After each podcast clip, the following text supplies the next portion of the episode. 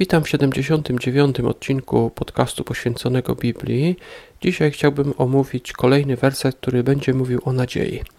Zwracam tutaj może na to uwagę, bo w przekładzie, który przeczytam jako pierwszy, nie występuje słowo nadzieja. Posłuchajcie. Hebrajczyków 11 rozdział werset pierwszy czytamy. Wiara jest poręką tych dóbr, których się spodziewamy, dowodem tych rzeczywistości, których nie widzimy.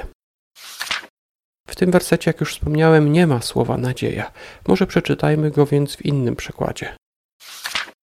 Wiara to całkowita pewność, że to, na co mamy nadzieję, nastąpi, przekonujący dowód, że to, czego nie widać, istnieje. W pierwszym przekładzie powiedziano, że wiara jest poręką tych dóbr, których się spodziewamy, a w drugim, że wiara to całkowita pewność, że to, na co mamy nadzieję, nastąpi.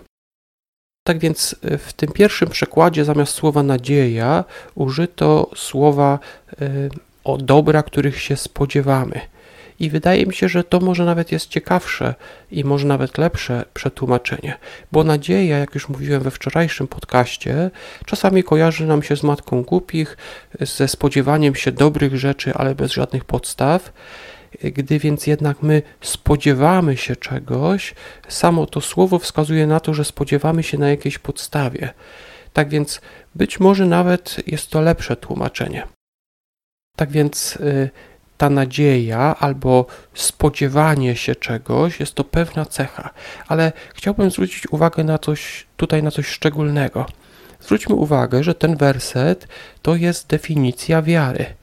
I wyraźnie wspomniano tutaj, że nadzieja albo to spodziewanie się czegoś jest bardzo ważną częścią wiary.